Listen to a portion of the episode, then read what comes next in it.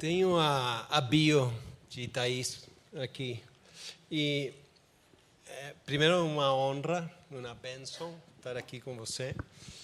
É, admiro muito o seu trabalho. É, e me sinto como se fosse um montanista, um alpinista, sentado num um campo base do Everest, olhando as montanhas, e tem o Everest lá, K2, Lhotse, Kailash, etc. E a Thais é uma montanista que chegou a cume de todas. E, esse é o, o seu currículo.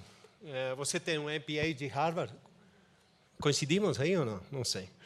É, criou o, o EDO, que é o Women Environment Development Organization, REDI, que é Rede de Desenvolvimento Humano, Semina, agora está com Sinal do Vale, etc. Mas tendo tanto tempo como uma guerreira. Você é uma guerreira assim que que tem muito mais cumes que nós. É, Rio 92, não? começou lá. Mulher do ano 2001. É, tem outras perguntas. Eu quero que você fale o que está fazendo hoje, mas quisiera duas alternativas. Primeiro, acho que se está abrindo as nuvens atrás aí, temos uma montanha que é muito mais grande que todas essas cumes que mencionei, é, que é o nosso novo desafio nesta era. É, eu gostaria de saber sua visão sobre esse desafio, é, que é o desafio de todos aqui. E hum, quais foram, em suas cumes, os descobertas e frustrações. É, acho que essas duas perguntas dá para um bate-papo interessante. Bem, em primeiro lugar, eu quero agradecer muito né, esse convite e dizer que eu desfrutei muito até agora de todas as, essas conversas aqui, das, das, do que foi compartilhado, das experiências porque eu sinto uma coisa muito autêntica, né? E eu acho que talvez seja essa a minha descoberta, digamos, de toda essa trajetória, quer dizer que a, esse caminho dessa autenticidade, ele não é evidente. Não adianta, às vezes você é um empresário, às vezes você é um empreendedor social, você é, mas, num certo sentido, essa trajetória é de cada um de nós e ela vai sendo, é como se fosse uma cebola, ela vai se descascando. Por isso que eu acho que a gente tem, sim, essa vocação da felicidade. Mas são muitos, porque a gente é condicionado desde milhões de anos, né? e depois a gente é condicionado pela nossa história, pela nossa família. Então, esse caminho da autenticidade é um caminho longo e de muita é, intenção, porque é muito fácil também a gente se perder, sobretudo na nossa era de tantas distrações. Antes eram as tradições, agora são as distrações, mas em ambos os casos eu acho que a gente muito facilmente se perde, né? Então, eu acho que esse é um desafio grande e tem sido um desafio da minha vida que eu tenho que dizer que eu tive, digamos, um privilégio, né? porque eu vim de uma família muito pouco convencional. Né? Os, meus, os meus avós foram todos é, imigrantes, mas imigrantes pioneiros. Meu avô fez o primeiro restaurante vegetariano do Brasil. Então eu vim dessa coisa de gente aventureira, que não, quando as coisas não ficam, começam a ficar meias, tudo da mesma coisa, a gente pula fora e já vai para uma outra coisa e tal. Então, num certo sentido, eu tive essa sorte que me fez ir, ir buscando a minha versão para a minha vida, né? porque, digamos, quando eu tinha 20 anos, eu também fiz a Fundação Getúlio Vargas, e quando eu entrei lá, eu achava aquilo, eu falei, eu morro se eu ficar aqui, porque era uma coisa tão já formada, né? Nós tínhamos 20 anos como se a gente já fosse sei lá o quê. Eu falei, eu não sei nada, né? Isso me fez ir para Itália buscar muitas coisas onde eu tive, talvez, sobretudo pela época em que eu vivia, né, o feminismo, o ambientalismo, agora a regeneração, tive muita oportunidade de ir através de trilhando e encontrando muitos pares nesse caminho, né? Então eu acho, eu vejo que foram desafios, mas são oportunidades. Mas se eu pudesse colocar um desafio, eu acho que o desafio é a gente ir buscar mais fundo, quando a gente acha que o negócio. Porque eu acho que a gente tem uma tendência a querer ficar nas coisas confortáveis, querer se assegurar que aquilo vai ser para frente, mas não é. A realidade de tudo é que muda. Né? E a cada mudança a gente tem uma oportunidade de aprender. E eu acho que por isso, talvez com isso eu finalizo essa primeira pergunta. Eu, quando eu estava na sustentabilidade, que a gente fazia aqueles, aqueles programas incríveis, né, com aquelas palavras fantásticas, achando que a gente já estava lá. E uma coisa que me fez descobrir, foi uma das razões pelas quais eu acabei indo lá para o Sinal do Vale, né, criando esse projeto, é que nós estamos todos numa transição, nós estamos aprendendo, a gente não sabe como fazer. E eu acho que esse também é o grande, uma grande oportunidade da nossa época, que nós já sabemos que não sabemos e que a gente tem que aprender. E aí vamos ver como é que a gente aprende isso. Né? Tenho cinco, seis empreendimentos de você aqui. Uhum. Quais foram suas descobertas e frustrações ao longo desse caminho?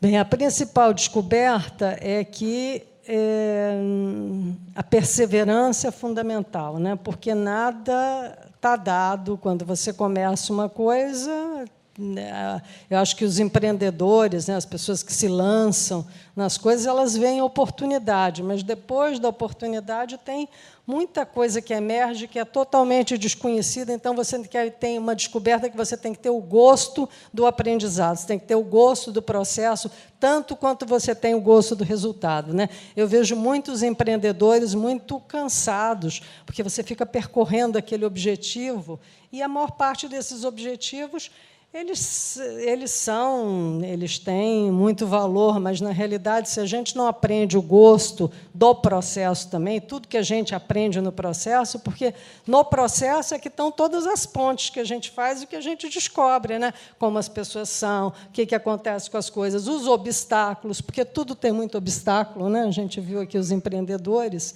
falando aqui com o pé no chão, o gut level, né? quer dizer, a barriga que você tem que ter para perseverar, porque você abre um fiozinho e aquele novelo se, se, se desenrola com um monte de coisas que você não podia esperar e muitas vezes você é muito penalizado. Né? E a frustração, para mim, a principal frustração é que, às vezes, você está vendo que aquilo é possível e que, se as pessoas quisessem, você podia ir, e, às vezes, as pessoas não querem e você tem que aceitar. Mas eu acho que esse é um outro grande aprendizado, a aceitação, né? você poder entender que não é igual para todo mundo. Tem gente que pode ir naquele momento e tem gente que não pode. Não fazer disso um julgamento de raiva, né? que eu acho que isso é muito importante. Tá bom. Vou chegar a Sinal do Vale, mas uhum. acho que para esse caminho é, tenho que falar. É, é, na hora do almoço, Thais e eu nos sentamos aí para falar desta fala e falamos de outras coisas e não chegamos a acordar o que íamos a falar, que, que, que bom, porque está tudo improvisado. Mas é, Nessa fala eh, falamos de regeneração e você trouxe o, trouxe o conceito de inclusão dentro da regeneração. E, e achei muito importante porque falou de espaço eh, de, de, regeneração e acho que Sinal do Vale é isso, mas o que quisera que, que você trabalhar esse conceito de o balanço entre regeneração e inclusão. Tá, eu acho que é, eu, eu acredito que o principal desafio da nossa época é juntar alhos com bugalhos, né? Porque a gente, digamos, tudo a gente falou, multissetorial, multicultural, multi, as empresas, quer dizer, o triple bottom line, né, os três setores, mas na hora de juntar isso, a gente sabe o quanto difícil é, porque o mundo está todo, ele foi criado de forma dividida, né? A gente é dividido entre gênero de homem e mulher, a gente é dividido em classe social, a gente é dividido em culturas, a gente é dividido em raça, é tudo dividido. Então, como é que a gente passa a ser de fato inclusivo. E eu acredito, né, quando eu me meti lá nessa experiência que o Sinal do Vale nós dizemos que é um centro de regeneração, eu fui com essa genuína vontade de, de aprender a realmente incluir. incluir, em primeiro lugar, a mim, porque na, todas essas coisas todas de ser empreendedor e tal, eu sentia muitas vezes que é, que eu ficava e continuo nessa uma jornada longa, né? Como é que a gente se inclui também? Como é que você é parte daquele processo e também do regozijo, porque a vida, esses problemas que a gente está lidando, pode ser que eles durem muitas gerações, mas como durante a sua vida você também tem alegria, você também se cuida, você aprende a se respeitar, né, como ser. Então, eu fui para lá para aprender todas essas coisas. E para aprender a incluir também, porque a gente fala muito do meio ambiente, mas aí o meio ambiente não pode isso, que não pode econômico, não pode. Eu passei anos, entende? Nessa coisa que a gente era multissetores, mas cada um com a sua agendinha, e aí aquele negócio, isso não pode. Como é que a gente vai aprendendo a incluir tudo. E eu acredito que, para isso, né, essa tem sido a minha experiência, você precisa de espaços, digamos, como se fossem laboratórios. Né? O sinal, na realidade, é um laboratório. A gente está onde a gente vai incluindo as, as coisas que vão chegando, né? as pessoas que vão chegando. Eu acho que um dos, dos principais, é, digamos, é, atores, ou, digamos, ou agentes presentes no sinal são jovens. Eu acho que os jovens, né, para mim, que, que, que, que, sou de uma outra geração, tem sido um grande aprendizado. Quer dizer, essa gente que chega é, de fora do Brasil, do Brasil, querendo aprender querendo ter um lugar que as universidades não, não, não, oferecem, que outros, que a maior parte das instituições não, não oferecem, realmente de experimentar, porque eu acho que é, no século XXI, é muito importante que esses lugares sejam neutros, que eles não tenham dogma, que a principal função deles seja, de fato, a experimentação, experimentar, vamos aprender juntos, entende? E eu acho que. Não sei se eu respondi a pergunta, respondi? Está respondendo. Então, estou respondendo. Tá respondendo. Mas eu acho que a gente tem feito isso lá. Né? Tem uma, uma coisa intergeracional, e a inclusão, a inclusão dos jovens, e dos jovens há mais tempo, como eu, porque eu me sinto muito jovem. Né? Então, não é esse conceito só do jovem de idade. São as pessoas que querem abraçar esse aprendizado de inclusão de todas as idades, né? com os animais, com a natureza, com as pessoas locais, com as pessoas de religiões diferentes, com pessoas de raças diferentes, com tudo isso, e, ao mesmo tempo, não fazer uma coisa também, digamos, moral, porque lá nós não temos moral. A gente gosta muito da inovação também, porque a nossa era é o século XXI, é a era da inovação. A gente tem muita tecnologia, tem muito saber que precisa estar junto também. E tudo isso é coroado com alegria, porque eu acho que a gente tem que, tem que ter alguma coisa que venha do coração e que a gente cultiva no sinal do vale. Sincronicinal quer dizer sincronicidade, inovação e alegria. Tá bom. Você tem um mandala, não? que uhum. é, é, como uma, uma luz do caminho do, do sinal do vale. Eh, podia falar sobre isso e, e o pilar de agentes de mudança que uhum. você, eh, com uma metodologia de educação, integra habilidades pessoais, interpessoais e de, de, de práticas de jovens. Como funciona essa metodologia de agentes, agentes de mudança?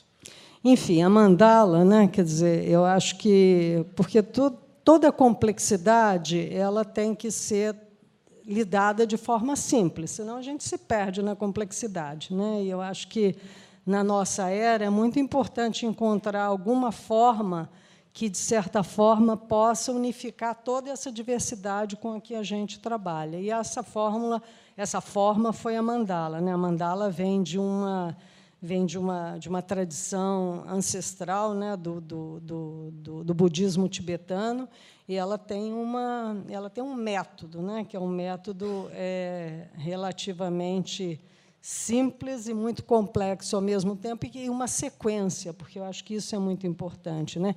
Então, na nossa mandala do Sinal do Vale, no coração da mandala, está a, a regeneração através do aprendizado, porque é isso que a gente faz. Né? Então, é um, é um centro de aprendizagem sobre regeneração nos três níveis, do indivíduo, da comunidade e do ecossistema, porque a gente o tempo todo está trabalhando sobre isso. Nós trabalhamos em quatro, em quatro áreas principais. Primeiro é o método, o método, todo que a gente faz está ancorado no contexto, a gente experimenta através de protótipos, a gente refina esses protótipos e a gente compartilha nessa sequência. Né? E, com isso, a gente tem trabalhado com como é tudo baseado no contexto, a gente olha muito para o que existe lá, para o que é abundante, olhar para o que tem energia. Né? Então, a gente tem feito um negócio sobre a jaca. Né? A jaca, antes a gente queria plantar, fazer reflorescimento com, com, com, com alguma espécie, fazer um negócio regenerativo com alguma espécie que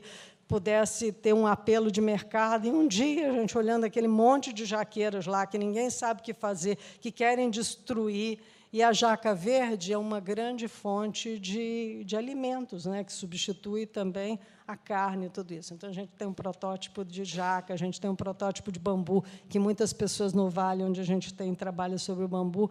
E os agentes de transformação, então, essa é a nossa pétala lá, da, da comida, da, da, da, da, comida, do solo da comida e das florestas. Né? A gente coloca a comida muito junto com a floresta e com o solo, né? porque a gente está numa área onde a terra foi muito degradada e o solo é a base de tudo também. Depois a gente tem um pilar da, da hospitalidade, porque eu acho que toda essa coisa de como a gente recebe as pessoas, que é onde entra a renda para o sinal, e a gente tem os agentes de, de, de transformação, que são, digamos, como as pessoas que vão para o sinal aprendem. O sinal é um centro de aprendizagem. Então, a gente tem é, jovens que vêm de muitos lugares e que podem tanto aprender em espaços cursos, curtos, que vão de uma semana, em, em jornadas de aprendizagem, em estágios, até gente que fica lá anos, como a maior parte deles estão, que a gente já chama eles de change angels, não são change agents, porque eles estão há muito tempo lá. E, e toda a parte da infraestrutura, né? porque nós estamos numa área muito importante, porque a periferia de uma grande metrópole, que é o Rio de Janeiro, né, com todos aqueles problemas de uso e ocupação do solo e tal. Então, é importante que o sinal possa ser uma incubadora dessas, dessas práticas, dessas tecnologias que podem dar um resultado para isso. Eh, podemos mudar a conversa de fazer ao ser? Podemos. É, tenho duas perguntas. É, como você se regenera? Uhum. porque você se regenera constantemente. E como você se mantém otimista? Tá.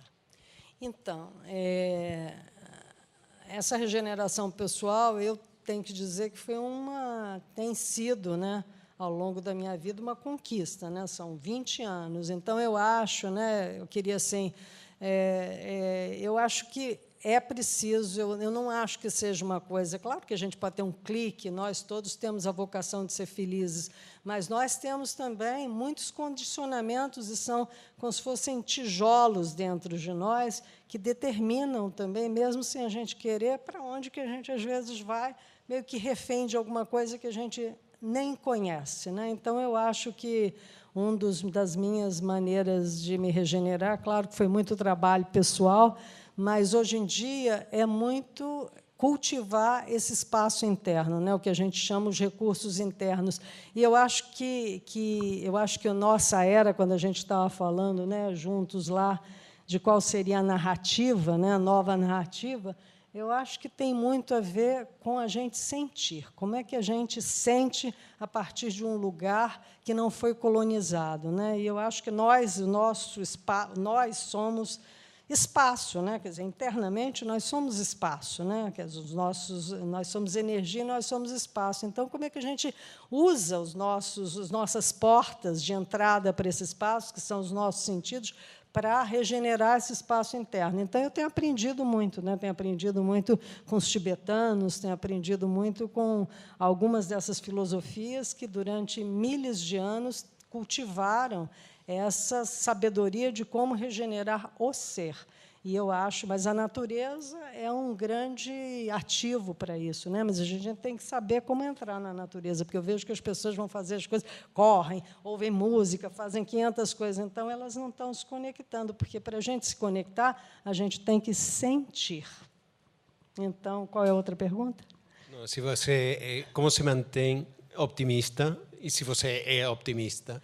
Eu sou otimista. Eu sou otimista porque eu acho que a gente tem tudo, né? E nós vivemos numa época que realmente a gente tem tudo que a gente precisa, né? A gente tem os instrumentos, a gente tem a tecnologia, a gente tem as narrativas, a gente tem os espaços, né? A gente tem tudo. Basta, talvez a gente, é, digamos, eu vou usar aqui a, a frase de uma de uma filósofa indiana que eu ultimamente tem ressoado muito sobre mim, né? Quer dizer que ela diz que viver é entrar em, em romance com o desconhecido. Então tem um lugar agora da gente fazer esse salto, né? Para alguma coisa que a gente não conhece. Eu acho que esse salto tem que ser a partir da gente cultivar duas coisas que eu acho fundamentais. Uma são os sentidos, o sentir realmente. E outra é buscar em tudo que a gente faz uma pitada de intimidade, né? Porque a intimidade por si só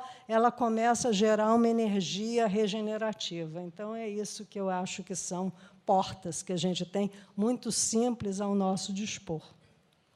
Tá. Obrigado. E tenho uma última pergunta que é qual foi o momento que o véu se correu e você começou essa busca, saiu da zona de conforto. que foi o gatilho que gerou isso? Ai, tão difícil, porque foram tantos gatilhos. Para mim foram muitos gatilhos, mas talvez. Hum, talvez o principal deles foi eu tive uma mentora que eu admirei muito, quer dizer, que foi uma, uma grande mulher do século XX, né? a Bela Abzug, que foi uma uma mulher que rompeu todas as barreiras possíveis, as barreiras da luz, né, que eram americana, judia, e que agora eu tive em Nova York, com alegria descobri lá um parque lá naquele Hudson Yards que tem o nome dela. Então, eu estava lá domingo, falei: ah, "A Bela está aqui". Mas, mas, mas eu acho que que foi quando eu vi a morte dela, né?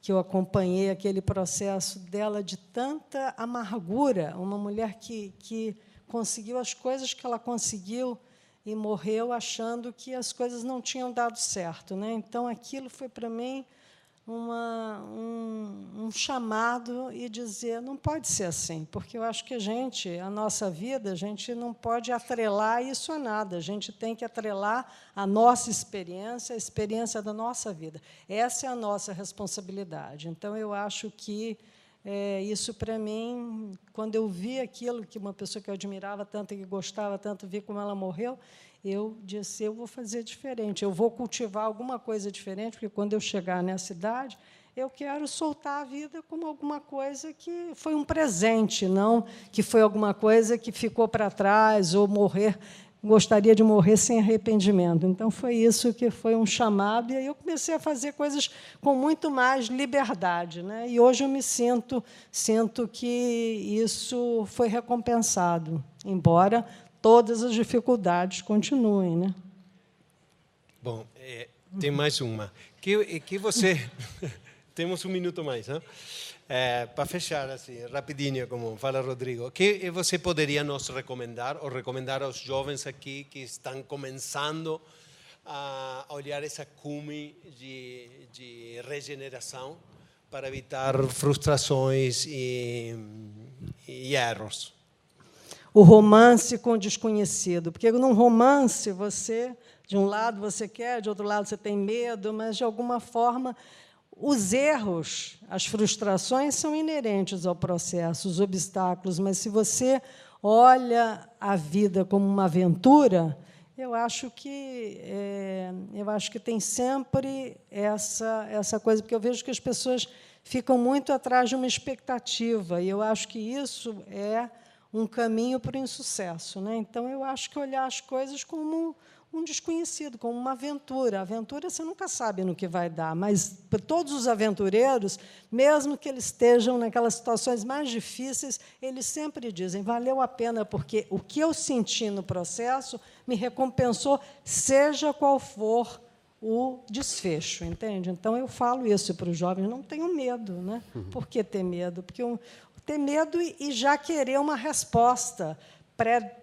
pré-determinada, pré, porque a gente não sabe. Confie na sua experiência. Muito obrigado. Muito obrigado.